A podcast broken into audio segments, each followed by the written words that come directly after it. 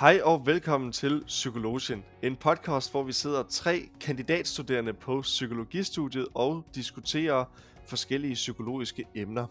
Mit navn det er Alexander Gammelholm, og med mig som altid, der sidder Niklas Kroner og Lukas Toft Hansen. Yes, og øh, som altid, så har vi jo et emne med i dagens podcast, og det har vi heldigvis også denne gang. Og denne gang, der er det Niklas, der har et emne med, og det skal simpelthen handle om hjernevaskning. Yes, Jamen, jeg øh, fortsætter lidt øh, min række af lidt mystiske og måske lidt mørke emner. Og øh, derfor skal vi bevæge os ned i det, der i daglig tale kaldes hjernevask i dag. Øh, for et par uger siden, der introducerede vi ondskabsafsnittet, hvor vi ligesom, man kan sige, diskuterede, hvad var godhed, hvad var ondskab. Og øh, vi var lidt uenige om nogle af tingene, men en af de ting, vi ligesom alle sammen kom frem til, var, at der nok var et græn af både godhed og ondskab i alle mennesker. At hvis man blev placeret i specifikke situationer, så havde alle mulighed for at gøre andre mennesker fortrød. Og øh, det vil vi egentlig lidt konkret bevæge os lidt mere ned i i dag. Øhm, nemlig i form af hjernevaskning, og hvordan det kan være, at nogle mennesker kan blive øh, simpelthen få fjernet deres egne synspunkter, og så bliver erstattet med nogle andre, som man før øh, selve hjernevaskningen foregik, overhovedet ikke kunne tænke sig, at øh, man overhovedet kunne have. Jamen, øh, for ligesom at introducere hjernevaskemnet på en ordentlig måde, så skal vi selvfølgelig først have en historie. og den skal selvfølgelig have et navn. Og øh, derfor hedder dagens historie, er Stockholm kun en by i Sverige? øhm, ja, Ja, ja, ja, ja. Og øh, I skal med mig et tur, en tur tilbage i tiden. Vi befinder os i, øh, ja, et helt andet sted i verden også. Vi befinder os i april 1974 på 1450 Noetia Street i San Francisco, hvor banken Hibernia Bank er placeret. Det er jo en ualmindelig varm dag her i midten af april sammenlignet med normalt. Temperaturerne måler på sit højeste 21,6 grader, men gennemsnitstemperaturen er normalt maks 17 grader i april i San Francisco. Alting under ro og dys, fuglene kvider, og der er kun en stille vind. Jeg skal lige sige, at jeg har været faktisk været inde og kigge på øh, gamle vejrudsigter fra 1974 og finde ud af, hvordan vejret faktisk var. Så det er helt korrekt. det er stærkt arbejde. Men øh, tilbage til historien. En, øh, en gruppe mennesker går samlet hen mod døren til Hibernia Bank. Der er en koldhed over gruppen, på trods af, at ingen endnu skiller sig ud af mængden. Gruppen er, primært demoneret af muskuløse mænd, men midt i gruppen står en enkelt kvinde. Hun er mørkhåret, ung, og nogen med mailen aldeles tiltrækkende. Gruppen går almindeligt ind og kigger sig øh, ind i banken og kigger sig omkring. Kvindens, kvinden i midtens øjne skinner af en blanding af nervøsitet og glæde. Men med et tager kvinden sin hånd ned i sin medbragte taske og tager en pistol op. Hun skyder i loftet og råber i de efterfølgende sekunder. Mit navn er Tanja. Jeg har for at røve jeres bank. Giv mig alle pengene, og ingen kommer til skade. Problemet er bare her, at hun ikke hedder Tanja. Tanja findes ikke. Tanja er faktisk Patty Hearst. Jeg hedder oprindeligt Patty Hearst. Som to måneder tidligere blev kidnappet den 4. februar af en venstreorienteret gorillagruppe ved navn Symbiose Liberation Army, som er kort fortalt øh, står sådan oversat. Ja, nu tager vi den. Øh, det deres øh, akronym er SLA. Det er nemmere at sige. Jamen, øh, SLA, de kidnapper Patty Hearst, da hun er fra en meget rig og meget indflydelsesrig familie. Og de derfor tror, at hendes familie ligesom kan hjælpe dem bedre, end hvis ja, man havde taget en, øh, en på gaden, der havde en, øh, fra en familie, der ikke havde så mange penge. Jamen, øh, i månederne efter Patty Hearst kidnappen, der sender SLA videoer til familien, hvor Patty Hearst øh, har fået en besked, hun ligesom skal give videre. Og der bruger de ligesom for at give beskeden videre, men også for at, ligesom, at familien kan se, at der er livstegn, når hun lever. Og i de her videoer, der øh, giver øh, Patty Hearst så nogle forskellige kidnapningskrav til sin familie. Øhm, og det er blandt andet sådan noget med, at de skal øh, donere 2, 2 millioner i dollars hver med til fattige mennesker og sådan nogle ting. Så det er egentlig ikke så, man kan sige, selve det her, de gerne vil have, er egentlig ikke så ondt, men altså, selve måden, de gør det på, er rimelig, rimelig øh, tough. Men hvad skete der så i de to måneder, hvor Patty Hearst blev holdt fanget? Og hvordan endte hun kun to måneder efter at være kidnappet, og var en helt almindelig, øh, man kan sige, high scale girl, øh, fra en rig indflydelsesfamilie, til det pludselig og helt, øh, ifølge videoen i hvert fald, af egen vilje, at begå bankrøveri. Mange mennesker kalder det, der skete for hende. Øh, ja, og for ligesom at finde ud af det, så skal vi ligesom begive, begive os ind i, hvad der skete i de her to måneder, og hvad det gjorde mod hende. Mange mennesker kalder nemlig det, der skete for hjernevasken. Den definition på hjernevask er, at det er et sæt teknikker, der kan virke øh, på den menneskelige hjerne for at skabe ændring af overbevisningen. Det vil altså sige, at der er nogle mennesker, der aktivt prøver at ændre andres overbevisning til noget andet. For, altså bare for at sige konkret ord, så bliver ens hjerne altså vasket ren og erstattet med noget nyt, altså hjernevask. Man vasker hjernen ren. I tilfældet med Patty Hearst, øh, Hearst hun så, der viste videoer fra bankrøveriet, at hun mange gange havde muligheden for at flygte, men gjorde det ikke. Videoen viste hun var del af gruppen, og der er altså sket en bevidst ændring i hendes overvisning. Hun er altså blevet en del af gruppen. Og øh, for ligesom at få historien til ende, så sker det en måned, sker der det, at en måned senere efter bankrøveriet, så bliver Patty Hearst fanget, da det her SLA prøver at røve et ammunitionslager. Og øh, ja, hun bliver altså ikke decideret fanget ved det her røveri, men 6 ud af 9 medlemmer i gruppen bliver fanget, og så flygter hun på tværs af USA, og så bliver hun ret hurtigt fanget her. Godt. Før vi bevæger, bevæger os ned i, hvad der konkret skete her, så vil jeg egentlig gerne stille jer to spørgsmål. Øhm, I selve sagen, der bliver Patty Hearst dømt skyldig. Vil I have gjort det samme? Vil I have dømt Patty Hearst skyldig i bankrøveriet og det senere røveri af ammunitionslager? Hmm, det er et godt spørgsmål, fordi at øh, igen, når man sidder og taler hjernevaskning, som det jo skal handle om, så vil man jo, så vil nogen måske mene, at, at selvom man er hjernevasket, så er man jo ikke skyldig i og med, at man var hjernevasket. Jeg vil nu sige min personlige holdning lige til det her med, at hun røver en bank, så om hun er hjernevasket eller ej, så er hun skyldig i det, fordi det er en handling, hun begår, og det, ja, det er der jo ligesom en lov, der siger, at man ikke må. Så det, øh, det, sådan er det. Så sådan, igen, nu kender vi jo ikke alle detaljerne fra selve det her, men lige på stående fod efter, hvad jeg ved omkring det, så ja, så vil jeg dømme hende skyldig. Ja, det er svært at sige, hvornår man egentlig er hjernevasket, som Alexander også siger, fordi det er jo egentlig bare en, en eller anden ekstrem påvirkning af miljøet. Det kan jo være, at hende her Patty, hun i virkeligheden har været følt sig troet meget, og mm. måske har været nødt til at gøre det, men hun, hun gør jo nogle ting, som øh, er ulovlige og bliver dømt for det. Der var også en, øh, en dansk sag, øh, jeg tror det er, ja, det er i hvert fald 50 år siden, eller sådan noget, som jeg har hørt om, med, med en mand, der, har, der havde hypnotiseret sin cellekammerat, mens de sad inde, til at begå et drab, øh, som han så går ud og gør, og så bliver den der, altså hypnotisøren så også øh, øh, fundet medskyldig i drab, selvom at han egentlig ikke havde konkret noget at gøre med det. Men øh, det er en ret spændende debat, fordi hvornår er du påvirket nok af miljøet til, at det ikke er din skyld? Øh, fordi så kan man jo argumentere for, at rigtig mange ikke er skyldige, men de har jo i sidste ende gjort det. Så jeg ved sgu ikke øh, helt, hvad jeg vil sige, men umiddelbart så vil jeg sige det samme som Alexander, at hun er skyldig, sådan set. Hun er skyldig på trods af, at hun simpelthen har fået renset sin samvittighed ren, og er blevet, og hendes tidligere overbevisning er blevet erstattet af nogle nye, meget mere makabre.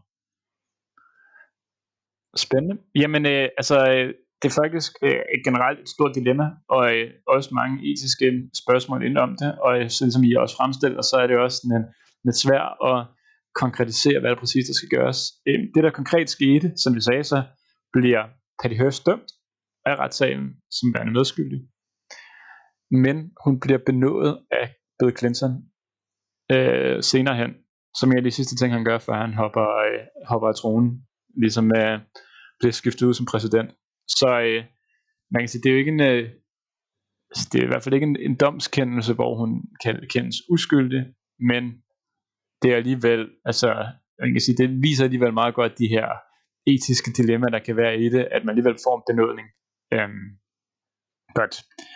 Men det er jo ret spændende, for øh, det er jo sindssygt, at man kun på to måneder kan blive fuldstændig omdannet til at blive en del af en gruppe, som egentlig har afpresset ens familie, kidnappet en selv, og gjort rigtig mange forfærdelige ting mod en, som, man ligesom, som vi går ind i nu.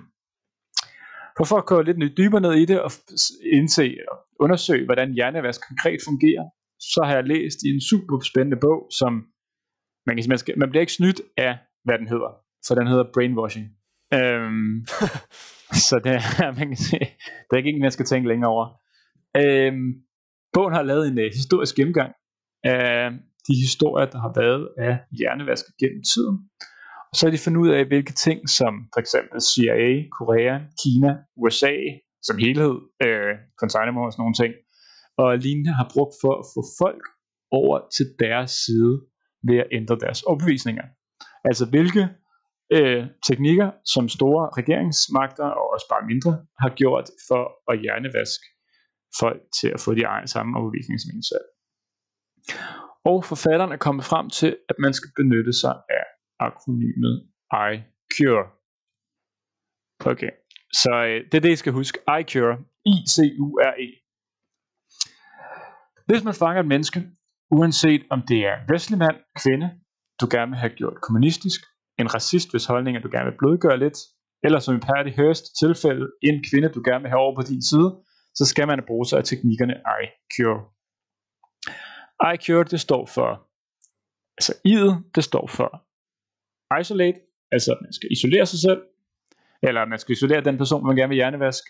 De skal ikke have mulighed for at få en øh, øh, påvirkninger fra øh, andre, få øh, andre, øh, hvad kan man sige, hvis man gerne vil have øh, en til at blive kommunistisk, så skal man ikke have øh, folk til at give information omkring liberale øh, synshandlinger. Øh, og det er så id, så man skal isolere folk, så de ikke får dem. C er så øh, control, det er, at man skal kontrollere al information, der kommer ind og ud. Man skal sørge for, at det kun er det, man gerne vil have den fangetagen får at vide, som ligesom, øh, hvad kan man sige, øh, ja, at det, det er det, man selv bestemmer, der kommer ind. Og det så sidder jeg kører ud, det står for uncertainty. Man skal skabe en uklarhed omkring, hvad fremtiden bærer for den, der holdes fanget. Så i, øh, hvis man for eksempel holder en, øh, jeg kan sige, en øh, protestantisk præst fanget, man vil gerne gøre ham katolsk, så skal man ikke fortælle ham omkring, for eksempel, du bliver øh, sat fri om to måneder. Man skal holde den uklar, så at øh, han hele tiden lever i den her konstante frygt. Og så skal man, det er jo så øh, ud i IQ, R'et er repeat. Det handler om at gentage hele tiden de ting, man gerne vil have øh, ens fangetagen ligesom for at vide, og de der overvisninger, man skal have erstattende. Så det er, hvis man for eksempel igen med præsten her, man gerne vil have øh, præsten til at blive katolsk og protestantisk, så skal man blive ved med at prædike de katolske overbevisninger. Igen og igen. Og til sidst, E'et i IQ, det er emotioner. Man skal skabe nogle positive emotioner til øh, den øh, overbevisning og de holdninger, man har, og skabe nogle negative til det tidligere. Så det kunne være alt øh, med den, de, de, de katolske fangtager, de begynder at, jeg kan sige, det de slår den protestantiske præst, og så lige så snart han begynder at optage nogle af de synspunkter, som den katolske øh, skole det har, så begynder de at slå ham mindre. Og sådan nogle ting. Der er nogle øh, forskellige taktikker. Men hvis vi tager den en af gangen ud for Patty Hearst, så har hun fortalt en masse ting om sin tid i fangenskab i de her interviews. Og i senere interviews, hvor hun har snakket med FBI og forskellige andre ting, efter hun er blevet fanget. Hun har fortalt, at hun næsten i øh, konstant i løbet af sit fangenskab havde bind for øjnene og var alene. Hun var lukket inde og låst af. Det vil så sige, at hun blev isoleret og opfyldte det første øh, bogstav i akronymet ICURE. Hun har fortalt, at hun i sit fangeskab altid blev holdt øje med, og at hun ikke fik kontakt med nogen, som hun ikke skulle kontaktes af. Det vil sige, at hun havde, der var altså kontrol med den information, som kom ind til Patty Hearst. Hun øh, fik ikke øh, information fra andre end lige præcis SLA. Øhm, Patty var meget i tvivl om sin fremtid. Hun levede hver dag i frygt for, at det var hendes sidste. Og SLA gav hende ikke nogen sikkerhed i forhold til hendes liv.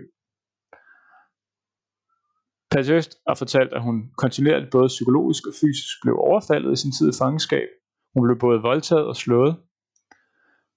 Øh, nå ja, man kan sige, at det, det er i hvert fald øh, det her med, at hun ikke øh, får nogen sikkerheder. Det er i hvert fald det her med usikkerhed.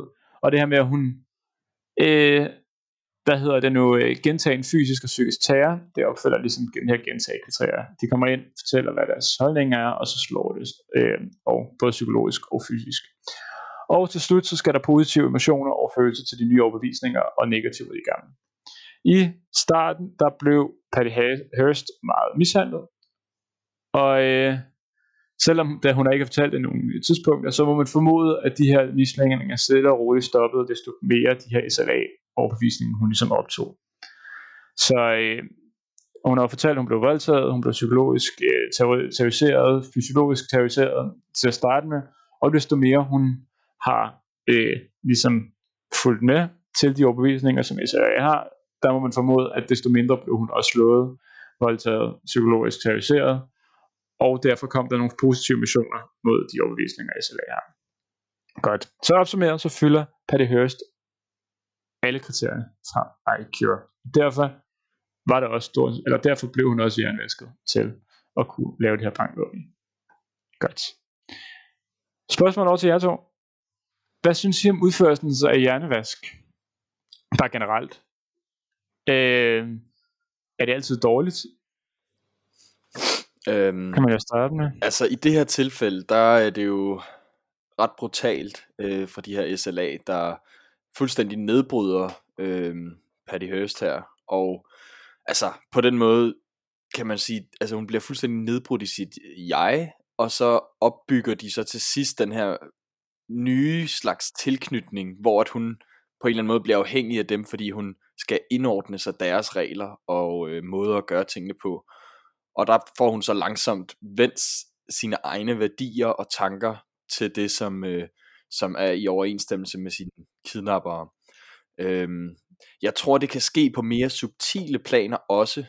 Øh, måske også øh, ikke intentionelt, Øhm, men, men det kan man måske, det kan jeg måske øh, komme lidt ind på senere, hvis, hvis der bliver lagt op til det. Men jeg tror bare, altså det er jo sådan lidt en social konstruktivistisk tankegang om, at det man hører, det man ser, de miljøer man er i, de påvirker en og gør, at man får nogle overbevisninger, som egentlig er anderledes end det man vil have, hvis man selv dannede sig et indtryk af verden omkring en.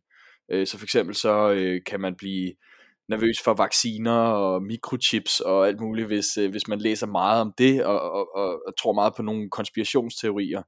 Øhm, og man kan, ja, man kan på alle mulige måder blive overbevist om noget. Men det her, jeg vil sige, den her måde at gøre tingene på, hvor at man med vold ligesom øh, bortfører en person, det er selvfølgelig, altså, øh, det er selvfølgelig øh, meget, meget, kan man sige, bevidst form for hjernevask, som øh, jo ikke er okay ifølge mig. Ja, det er, altså, det er brutalt, men det er jo effektivt, kan man sige, lige i det her tilfælde. Øh, og spørgsmålet bliver også, om hjernevask også altid er godt øh, eller dårligt, øh, om det kan være godt med hjernevaskning. Øh, der kan man sige, en ting er, at udførelsen, det bliver gjort på, kan være lidt etisk ukorrekt i forhold til at være brutal omkring det men vi lever også i et samfund, hvor vi tit hele tiden får at vide, jamen vi skal udvikle os kreativt, vi skal være, vi skal ligesom tænke vores egne tanker, vi skal gå vores egen vej osv. osv. Øh, hvor at, at hjernevaskning måske lidt kan være det modsatte. Ikke i forhold til, at, at vi skal blive sådan nogle fuldstændig marionetter af hinanden, men hvor vi måske lige pludselig nogle gange går ind, og så bliver, vi får så meget information hele tiden fra medier og fra alt muligt, og der, øh, der kan vi fuldstændig uden at tænke over det, måske godt blive lidt hjernevasket i forhold til, hvad er det for nogle øh, ting, vi ser, og, og, og hvis vi ikke snakker omkring det med nogle andre, så, ja, så kan vi hurtigt blive hjernevasket. Ikke? Øhm, men om det altid er en dårlig ting, det er et godt spørgsmål, fordi at at man kan sige, at nogle gange kan det jo også være med til at gøre, at man, man lige pludselig skaber det der groupthink, ikke? at man så tænker som en gruppe, og man får et fællesskab. Øhm, men det er jo en diskussion for sig. Øhm, men ja. Ja, altså jeg synes også, jeg synes også det er en, en, en vigtig skildring at lave, at hjernevasks indvirkning og graden af, hvor hårdt man ligesom hjernevasker. Her er det jo meget slem grad, at man udfører øh, en repetitur for at ændre hendes... Øh, det handler jo også afhængig af, hvor inkarnerede holdninger man gerne vil ændre. Altså hvis man gerne vil ændre en, øh, for eksempel Patty Hearst, det, Hurst, det er hendes personlighedsstruktur, man gerne vil ændre. Det er hvem hun er. Det er alle de holdninger og meninger, hun har skabt gennem hele livet, hele hendes samvittighed, der skal brydes ned og laves op igen på en måde, som passer med SLA. Der er man nødt til, øh, ifølge den her brainwashing idé, at være meget aggressiv og meget brutal i sin måde at udføre hjernevaskning på. Øh, det samme kunne ske, hvis vi tager tilbage til deres eksempel med præsterne, at sådan, hvis man er født ind i for eksempel en præstefamilie, en katolsk præstefamilie, en protestant, hvis vi tager det til, til det rigtige, en protestantisk præstefamilie, man har igennem hele sit liv levet med protestantiske værdier, så bliver det jo ikke, det bliver jo ikke bare en holdning, man har, det bliver en del af den, du er. Og hvis man skal have fjernet de værdier, så, øh, så er man nødt til at, altså så, så hjælper det ikke, at der kommer øh, Facebook-videoer med skræk af, øh, hvad, prøv at se, hvad de her protestantiske præster gør. Altså så er du nødt til at komme ind i en så alvorlig grad, at det selve din sådan, fundament for, hvem du er, ændres. Øhm, og det samme er der også fortalt, der er fortalt mange historier omkring folk fra Gulag for eksempel i øh, Nordsibirien, hvor de er, hvor øh, modstandere af det russiske regime er blevet sendt derop for ligesom at blive øh, man kan sige, fået ændret deres, øh, jeg tror nogen kaldte det skoling, eller sådan noget, øh, men i hvert fald fået, fået ændret deres øh, måde at opfatte verden på, så man lige pludselig ikke var modstander af det russiske regime, men derimod lige pludselig blev venligt stilt over for Stalin og Putin og ja, ellers der går rundt derop og holder øh, stokken. Så det er meget sådan, jeg tror, det er en vigtig skældning at lave, det er meget afhængigt af, hvor aggressivt og hvor meget man skal ændre fordi at en holdning omkring, hvorvidt man skal spise grøntsager eller kød, kræver nok ikke lige så øh, øh, hvad kan jeg sige, dybtegående hjernevaskningsteknikker, som det at på to måneder at skifte en helt personlig struktur ud. Godt. Hvad med for eksempel, nu lever vi jo i et liberalt land, med, hvis vi havde, øh, hvis, hvis USA havde fanget Hitler, øh, lad os sige det, vil hjernevask på ham, ham være, være en, en god ting? ja, det er et godt mm. spørgsmål. Fordi at, øh, jeg tror i virkeligheden selv, at, øh, at Hitler han godt kunne være dygtig til det der med at hjernevaske. Øh, altså, når, når vi taler hjernevaske, jeg kommer til at tænke på alle mulige, også de sekter, vi har snakket om tidligere. Øh, nu kan jeg ikke lige huske navnet på dem, men øh, der er et afsnit. Ja, det, det er Jim Jones. Ja, ja, ja. Øh, Jonestown hed den. Og man kan lave, at det her IQ, og man kan jo lave referencer både til nazisterne, og vi har snakket også om, om den her, kan man sige, øh, øh, hvordan man ligesom tvang folk til at blive, øh, ja, altså via autoritet og magt til at udføre de her handlinger, som nazisterne gjorde. Det har vi snakket om før. Og vi kan også øh, trække paralleller til Jehovas vidner og alle mulige andre. Men kunne man så omvende Hitler, øh, vil det være en god idé? Ja, det ved jeg ikke, om hvis man først havde fanget ham, om, om, om det ville være en god idé. Det handler nok mere om at få omvendt hele det folk, som han på en eller anden måde har hjernevasket, frem for at omvende ham. Øh, men man, det vil være et spændende eksperiment, om man kunne tage en eller anden radikal ekstremist og omvendt, for vi ved jo, at man kan blive radikal ekstremist af at blive øh, fuldstændig indoktrineret med nogle mantraer, et eller andet, som, som man lige pludselig begynder at blive fuldstændig overbevist om, og det er altså i en anden skala end at se en god reklame i fjernsynet, hvor der er en fængende jingle, som man får på hjernen. Det her, det er, hvor man bliver fuldstændig, øh, ja, på en eller anden måde hjernevasket af det. Kan man reverse det omvendte. Vi ved, at folk, der bliver for eksempel øh, konvertitter, folk, der skifter fra en religion til en anden, de bliver ofte mere ekstreme i den nye religion. Så må ikke, at der vil være en mulighed for det, øh, og omvende folk fuldstændig. Men spørgsmålet er, om det er en god idé, og det, det ved jeg ikke, om hvad det skulle gøre. Det, det tror jeg ikke, øh, jeg vil nu synes. Mm. Altså, man kan, s- oh, du kan bare snakke. Nå, jamen, jamen, det var egentlig bare, at, at jeg er egentlig enig. Jeg tror også bare, altså, som, som, som, altså, i forhold til, hvis vi skal skille lidt i forhold til, fordi jeg tror ikke, der er nogen tvivl om, at sådan en som Hitler og, og hjernevask ham til fra at skulle dræbe, altså, og ville slå en masse jøder ihjel, det er en god ting. Øh, spørgsmålet er jo bare, at så går vi ind i den, den debat, der hedder, er det okay at jernvaske folk? Øh, og det er ligesom det, som, som debatten jo, jo går på, og så igen, så kommer vi ind på, jamen, hvad vil det sige at jernvask? Og det er jo også det, vi har talt om før. Jamen, er det at se på en jingle, eller få den på hjernen, og så tænke sig, til noget, eller er det det her, hvor man går ind og bruger iCure, som, øh, og virkelig går ind, og, øh, og det er brutalt, ikke? hvor man kan sige, så det er det, vi ligesom ser. Og der vil jeg sige, der er det jo en debat om, hvorvidt det altså er godt at gøre eller ej. Men jeg tror, at, at vi alle sammen godt kan være enige om nok, at, at, at hvis vi kunne hjernevaske Hitler til ikke at, at ødelægge så mange, øh, eller ikke ødelægge, dræbe så mange mennesker, så er det jo en god ting. Så spørgsmålet, også, eller spørgsmålet er så også bare, hvordan havde verden så set ud i dag? Ja, og man kan sige, det er jo, det er jo i hvert fald, altså det er, jo det er jo faktisk en meget sjov anekdote. Øh, første gang, man ligesom øh, introducerede hjernevaskbegrebet, det var i 1950, øh, 1953 cirka, hvor man havde været en del af Koreakrigen. Man havde sendt nogle amerikanske soldater derned. Øh, pure American soldiers, som havde øh, den øh, frie, liberale tankegang, som USA nu har. Og så bliver de fanget, og så bliver de, efter et par år, bliver de sat fri, øhm, og så kommer de tilbage, og så er de rødgløde kommunister. Og her begynder man så at snakke om, hvad fanden er det, der foregår. Øhm, og, det er jo for, og det er så det, der har udviklet sig igennem tiden, indtil man for ikke så lang tid siden, øh, eller faktisk 20 år senere, introducerede noget, der hed Stockholm-syndromet. Og øh, det er nemlig en anden teori, teori inden for øh, hjernevaskning.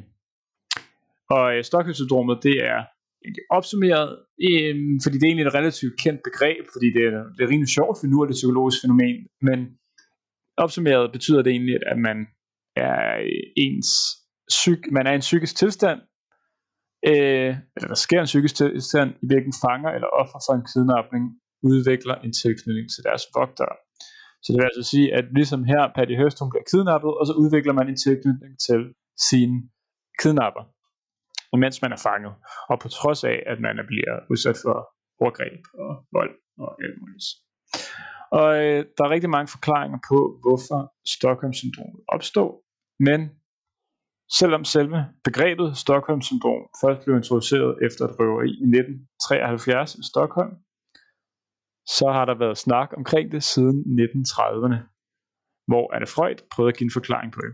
Og det er egentlig meget sjovt. Øh, Jeg kan lige få historien på, hvorfor at det er, nu er det ligesom anekdoternes tid, så det kører vi videre på dem, at øh, i 1973, grunden til, at man kaldte det Stockholm-syndrom, det var fordi, at der var en, øh, i Stockholm, sjovt nok, en bank, der blev rødet, og øh, det røveriet, det varede over flere dage. Og så, øh, da man kom ind og fik befriet de mennesker, der havde været i banken, der røvede ligesom startede, og de havde ligesom været her de her dage, så forstod de egentlig ikke, hvorfor røverne skulle straffes. De havde egentlig ikke lyst til at stille op i retten og give, være vidne til at, øh, man kan sige, øh, fordømme de her røvere, på trods af, at der har været pistoler involveret og alt muligt. Og ham, øh, krisepsykologen, som ligesom var til stede, det var ham, der tænkte, shit, der er noget her. Og derfor blev det derefter. Og så i en artikel øh, på baggrund af det her, og den her oplevelse, så kaldte han det Stockholm-syndromet, fordi det skete i Stockholm, og så hele verden ligesom taget det til sig. Godt. Men tilbage til teori. For Anna Freud, hun havde ligesom en forklaring på det her allerede i 1930'erne, eller prøvede i hvert fald at give en forklaring. Og Lukas, du snakkede tidligere omkring det her med, at man absorberede fangetagernes holdninger i sit jeg. Og øh, selvom det nok var lidt øh, implicit og ubevidst, så taler du ind i det, hun mente. Det er jo freudiansk teori, det her kalder noget jeg. Hun mente nemlig, at mennesket ubevidst beskyttede sig selv ved at, optrække, ved at optage træk fra sine omgivelser i sit jeg, når man blev fanget og kidnappet. Så øh, normalt så vil man jo have nogle forskellige, hvis man er i tvivl omkring alt det her med jeg, over jeg og super eller egoet, eller hvad den hedder det nederste, der, øh, det kan også være, at jeg skal lytte til vores afsnit, men så, skal man, øh, så, kan, man, så kan man lytte til øh, vores første afsnit, og om Sigmund Freud. Men øh, opsummeret, så har vi et superego, hvor vi har en masse sociale konstrukter, øh, som er sociale tendenser, man ligesom absorberer og prøver at følge.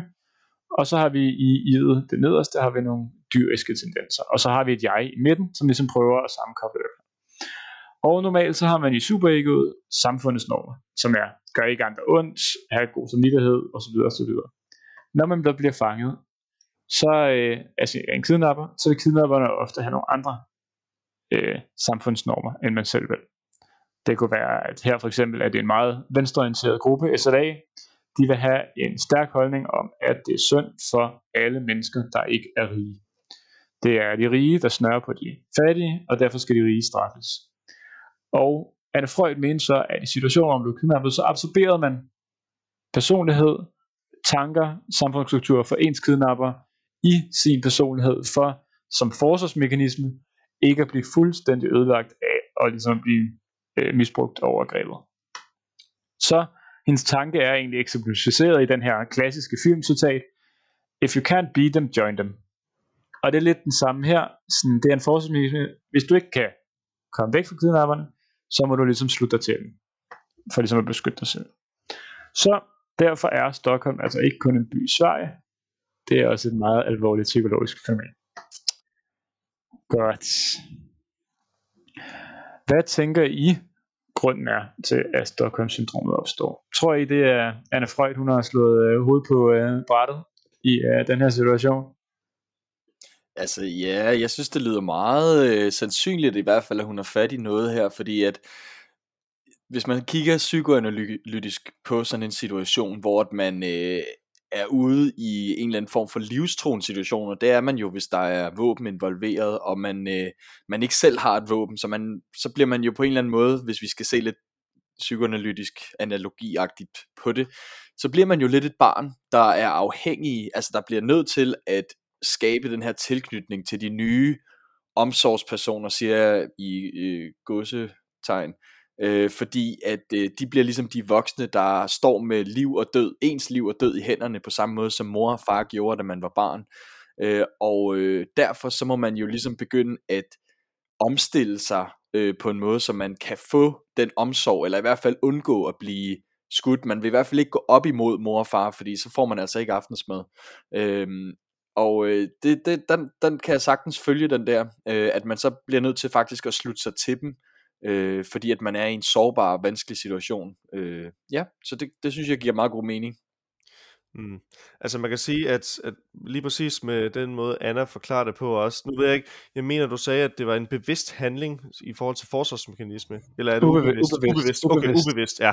Okay. Forsvarsmekanisme, Ja, okay, ubevidst, det, det sagde du sikkert også. Men det er mere sådan i forhold til, at så bliver det jo den der forsvarsmekanisme, og så bliver det meget i frygt for at blive, altså, if you can't beat them, join them. Øhm, det der så bare, altså sådan, jeg tror, en anden ting, der måske kunne forklare det, som jeg synes, fordi jeg også sidder, eller hvad hedder det, læst om Stockholm-syndromet før, hvor der var nogle psykologer, der også mente, at grunden til, at det her Stockholm-syndrom, det øh, altså, øh, opstår, det er det her bånd, der sker mellem øh, fanger og kidnapper, det er, at fangeren ligesom, som vi også har talt om tidligere i IQ, der er ligesom den her trussel, den her dødstrussel, som man ligesom er i som fanger. Og så lige pludselig, så bliver den her dødstrussel taget væk fra fangeren. Øh, og det er kidnapperen, der gør det. Så lige pludselig, altså sådan, man, man tror hele tiden, man går og tror, på et eller andet tidspunkt bliver jeg nok slået ihjel. Og så finder man ud af, okay, jeg er faktisk ikke blevet slået ihjel. Det vil sige, at kidnapperen har faktisk valgt ikke at slå mig ihjel. Han har faktisk i gåshøjen reddet mit liv. Og så er det, at så begynder der ligesom at ske den her, det her bånd til, til kidnapperen omkring, at, at øh, jamen, altså lidt får sådan en, en, nogle positive følelser, som vi også har talt om tidligere med IQ, og det her med, at man begynder at at, at, at stå, øh, stå ved den anden, fordi at man simpelthen øh, er blevet sådan helt sådan relieved, altså over at, at jamen, kidnapperen har ikke slået mig ihjel, og så tror man, så begynder man at tage mere det som argument i forhold til så at sige, jamen prøv at, det var også kidnapperen, der satte dig i den situation, der hed, at du blev livs, altså komme i livsfare, men så tror man mere over i den der, eller tænker mere på den der situation, der hedder, at kidnapperen har fjernet den der livstruende situation fra mig, øhm, som taler lidt ind i Annas også, men jo som også siger, at i stedet for, som Anna siger, det er det her med, at man er bange og i frygt for, så må man hellere gøre, som den anden siger, så her, der bygger man faktisk et bånd, og man begynder at blive glad for, for, øh, for kidnapperne, ligesom øh, hvad hedder det, Patty Hearst gjorde, fordi at måske er hun begyndt at tænke, godt, nu stoppede de faktisk med de her, nu, nu, nu tog de faktisk den der øh, dødstrussel væk fra mig, og så, øh, det tænkte hun ikke. Det sker jo ubevidst også, ikke? Men så er det det, der ligesom skaber båndet. Øhm, så det kunne måske være en anden måde at tænke på det også. Helt sikkert, helt sikkert.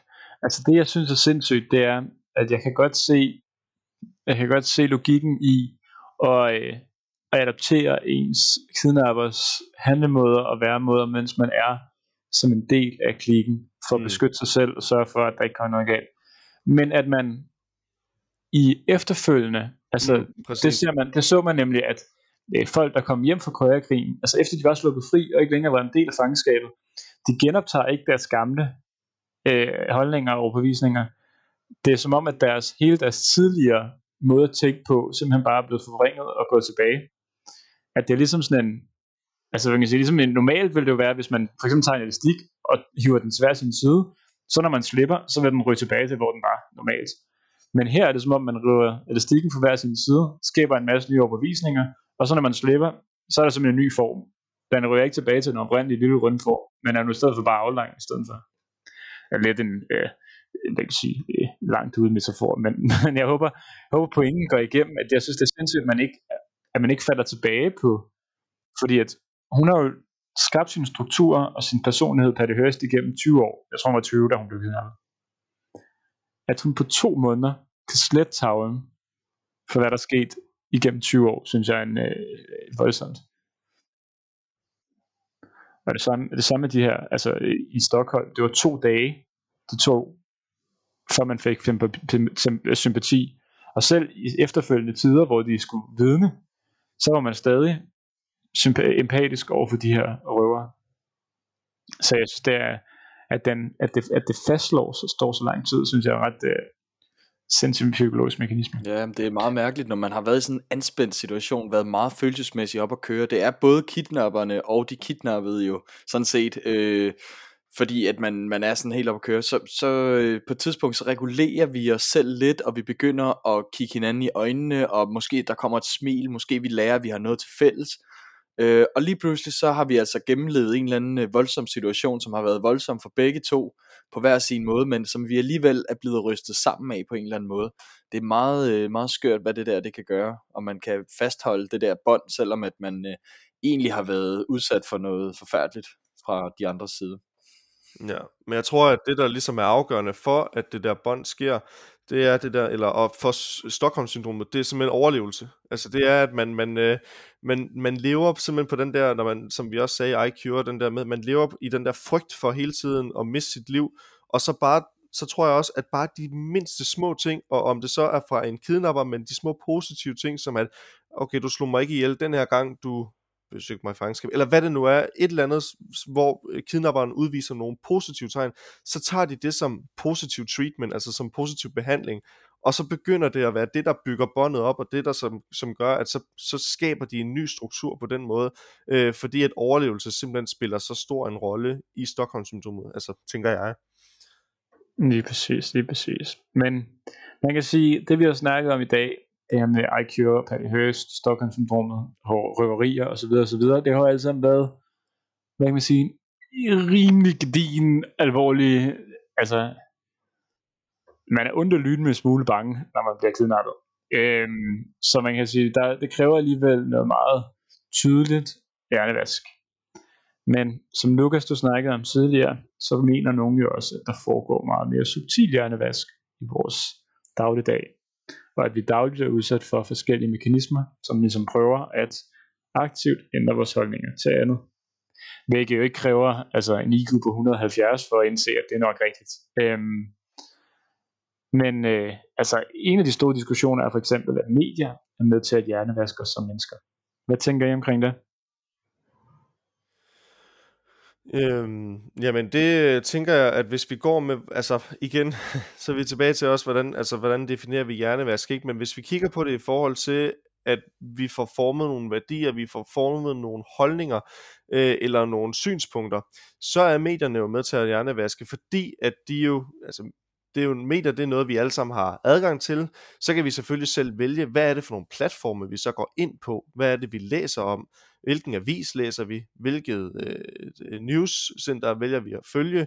TV2 eller DR, selvom det burde jo være nogenlunde samme, så er der også forskel i, hvad, hvad, hvad de viser. Og det er jo igen, og så det sidste er jo også, at alle de her medier er jo, bestemmer jo også selv, hvad er det for noget information, vi lægger ud og, og kalder news. Fordi de kan jo heller ikke dække alt news på én gang, så der er noget, de sorterer fra, der er noget, de sorterer til, og det, de sorterer til og viser på skærme, eller viser i aviser, det er jo det, vi læser, det er det, vi også bliver bevidste om. Så på den måde sker der jo hjernevaskning, hvis man kan kalde det det.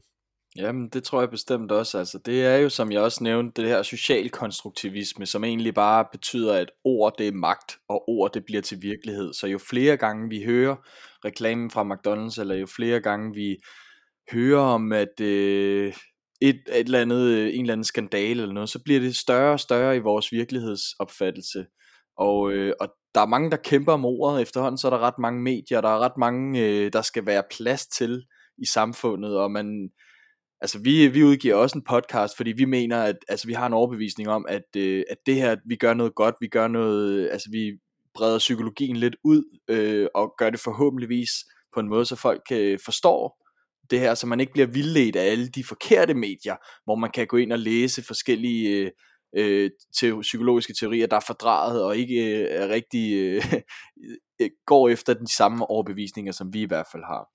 Øhm, og så bliver det jo, som, som Alexander også siger også, øh, at man kan få de her ekokrammer, hvor at man øh, melder sig ind i nogle specielle fællesskaber, hvor at man forstærker de forestillinger og værdier, som man har.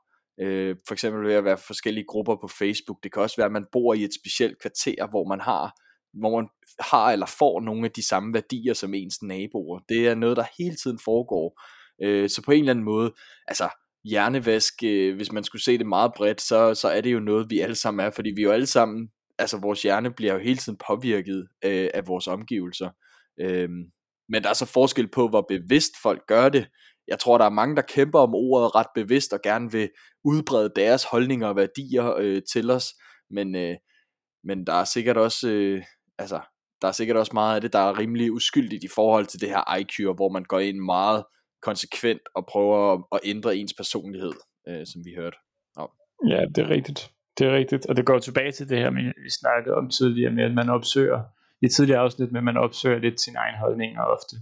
Altså, øh, venstreorienterede mennesker vil ofte abonnere på politikken, højere abonnerede mennesker vil, øh, højreorienterede mennesker vil ofte abonnere på Berlinske, Venstre, venstreorienterede mennesker vil ofte se nyheder på DR, højreorienterede og se på TV2. Altså man, men øh, fordi at de diverse nyhedsplatforme, som fremstiller nyheder, som har den vinkel på det, som man ofte selv sidder med.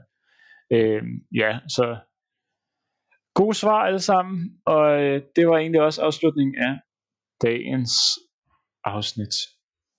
Før selvfølgelig den det, rigtige den afslutning. afslutning. Det er alle kommet til. Ja, men det var super spændende. Igen et emne, som øh, jeg havde set frem til, og også levet op til alle forventninger, men som ligger lidt uden for pensum, altså som ikke er sådan noget, vi snakker vildt meget om, i hvert fald ikke på, altså, ikke, vi bruger ikke så meget ord hjernevask, men vi snakker selvfølgelig om, om de her ting i psykologien, så, så det har været spændende at tage op. Og øh, til sidst så går vi til en, øh, en leg, der er populær fra øh, gæsser til åben rå, vi skal nemlig spille SP eller K. Yes, og øh, jeg tror, Alexander, du må gerne starte med at øh, vælge et bogstav. Mm, ja, jamen, øh, mm, det er lang tid siden, jeg har haft en K, så den kan jeg godt tage i dag. Jamen, øh, så lad os da kigge på K. Jamen, øh, nu skal du argumentere for, at der burde hjernevaskes flere mennesker i verden. Okay, altså flere end der gør lige nu, eller hvad? Ja. Ja. Øh, yes. Du kan jo tage udgangspunkt i din egen vestlige holdning, måske. Øhm, eller et eller andet. Du skal ikke... Øh, måske bare en, øh, en hjælpende hånd til, hvor ja, du kan tage, tage jeg, havde, jeg havde faktisk bare tænkt mig at tage Hitlerbriller på, og så sige, jamen altså, det er fordi alle skal... Du skal jo tage udgangspunkt i dig selv, jo. Nej. Øhm, Nej, jeg skal ud, tage udgangspunkt i den holdning, at alle skal hjernevaskes. øh, eller at der er flere, der skal hjernevaskes. Og det skal de, fordi at øh, vi lever i et samfund, hvor at den måde, vi ligesom kommer frem i livet på, det er ved, at vi hele tiden deler holdninger med hinanden. Vi får udvekslet en masse forskellige, øh, øh, hvad hedder det, øh, øh, værdier og så videre, men vi står også stærkere, hvis vi tænker som en gruppe, end hvis vi tænker som individ. Hvis vi tænker groupthink, så er det jo, at vi kommer længere som en gruppe end som individ, og derfor så er det godt at få hjernevasket nogle flere, fordi så bliver holdningerne mere stærkere, så kommer vi også fremme i livet, øh, eller længere frem i livet, og så, øh, så kan vi også stå stærkere sammen, når der kommer nogle ting, hvor vi så skal, skal falde. Så kører der simpelthen kommunistisk propaganda med i psykologien. altså, det er jo, jeg, ja, men jeg, helt skulle finde på overbevist. et, Altså, jeg det, skulle finde på et eller andet, det jo. var godt nok ikke, ikke dumt. Altså, jeg havde tænkt, at jeg, jeg, jeg havde forestillet mig, at det var den, altså, at du havde taget den vestlige vinkel, og så havde, havde kastet alle kommunister under, under bussen, og ikke nej. for liberalisme, og, men nej, nej. Der kommer dit indre, dit, dit indre blod ligesom til søen. Diktator det er ja, Gammelholm, han er på banen. Ja, ja. Præcis. Øhm, ja, men øh, godt svar. Tak. Yes. Jamen, så, øh, så vil jeg da selv tage et S i dag. Jamen, øh, du skal simpelthen fortælle mig, hvad forkortelsen IQ står for. Ej, hvor godt. Det kan jeg godt. I, det står, eller I, det står for isolate, så man skal isolere den, man gerne vil hjernevaske. Og så skal man kontrollere, det er C, control, øh, sørge for, at de øh, får lige præcis den information, som man selv ønsker, at de skal have, og ikke andet. Så skal man skabe uncertainty, som er U.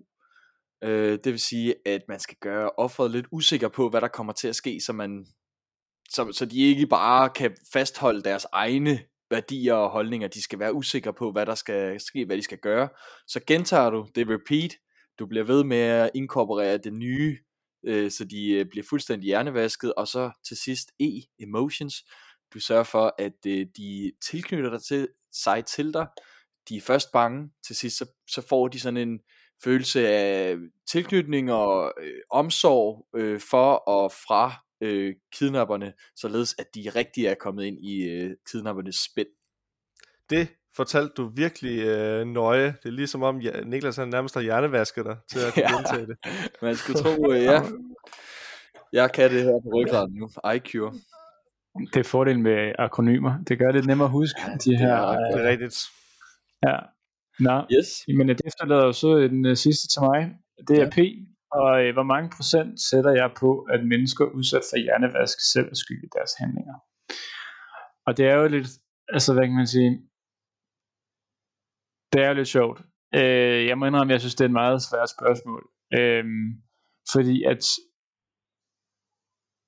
okay, jeg har læst lidt på det, og hørt nogle masse historier, og der er nogle mennesker, som Patty Hearst, der er relativt nemt, blev hjernevasket. er relativt nemt, nu er det to, to, det var to måneder, og hun blev udsat for forfærdelige ting.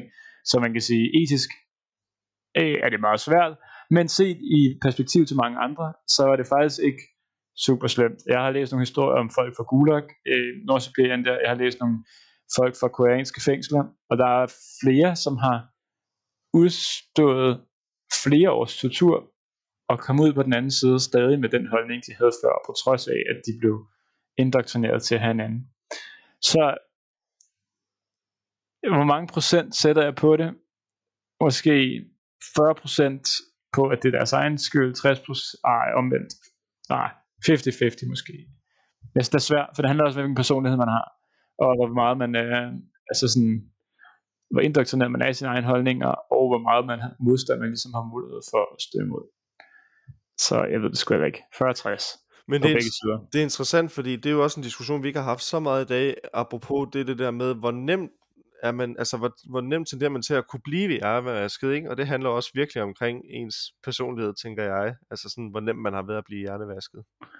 Ja, helt vildt. Helt vildt. Øhm, og, øh, men ja, med de ord, Ja. så øh, Så har runder jeg vi ikke af. mere. Ej, men det er ret spændende, og øh, nu har jeg lige øh, googlet, mens øh, I lige har snakket, fordi jeg, jeg nævnte tidligere i episoden, øh, det her med et hypnosedrab i Danmark, og det er altså noget, som man kan søge på. Det er en, der hedder Palle Hardrup, som, øh, som blev kendt skyldig, og så hans medsammensvorene, Bjørn Skov Nielsen, og det er altså i 1951, det her foregik, hvis man gerne lige vil læse lidt om, hvordan det foregik, fordi at det er en sag, som, som også er ret opsigtsvækkende, at man kan blive dømt medskyldig, selvom man ikke var til stede. Øh, men det, ja. Ja. Så, øh, så er det også, faktisk, det er også det, hvis man sidder og tænker, fuck bøger, det gider jeg ikke. Så er der også lavet en film på det, kan jeg læse mig til, med Pico Ah. Asbæk som hovedrolle. ej, der hedder godt, The Guard-. The, Guard, The Guardian Angel. Det er rigtigt. Fedt. Den vil jeg gerne se. Nå, det var godt. Så fandt vi også ud af det.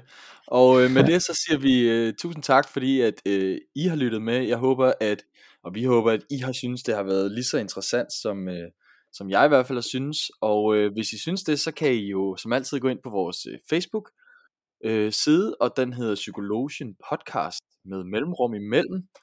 Øh, I kan jo øh, som altid også gå ind på iTunes og give os et review.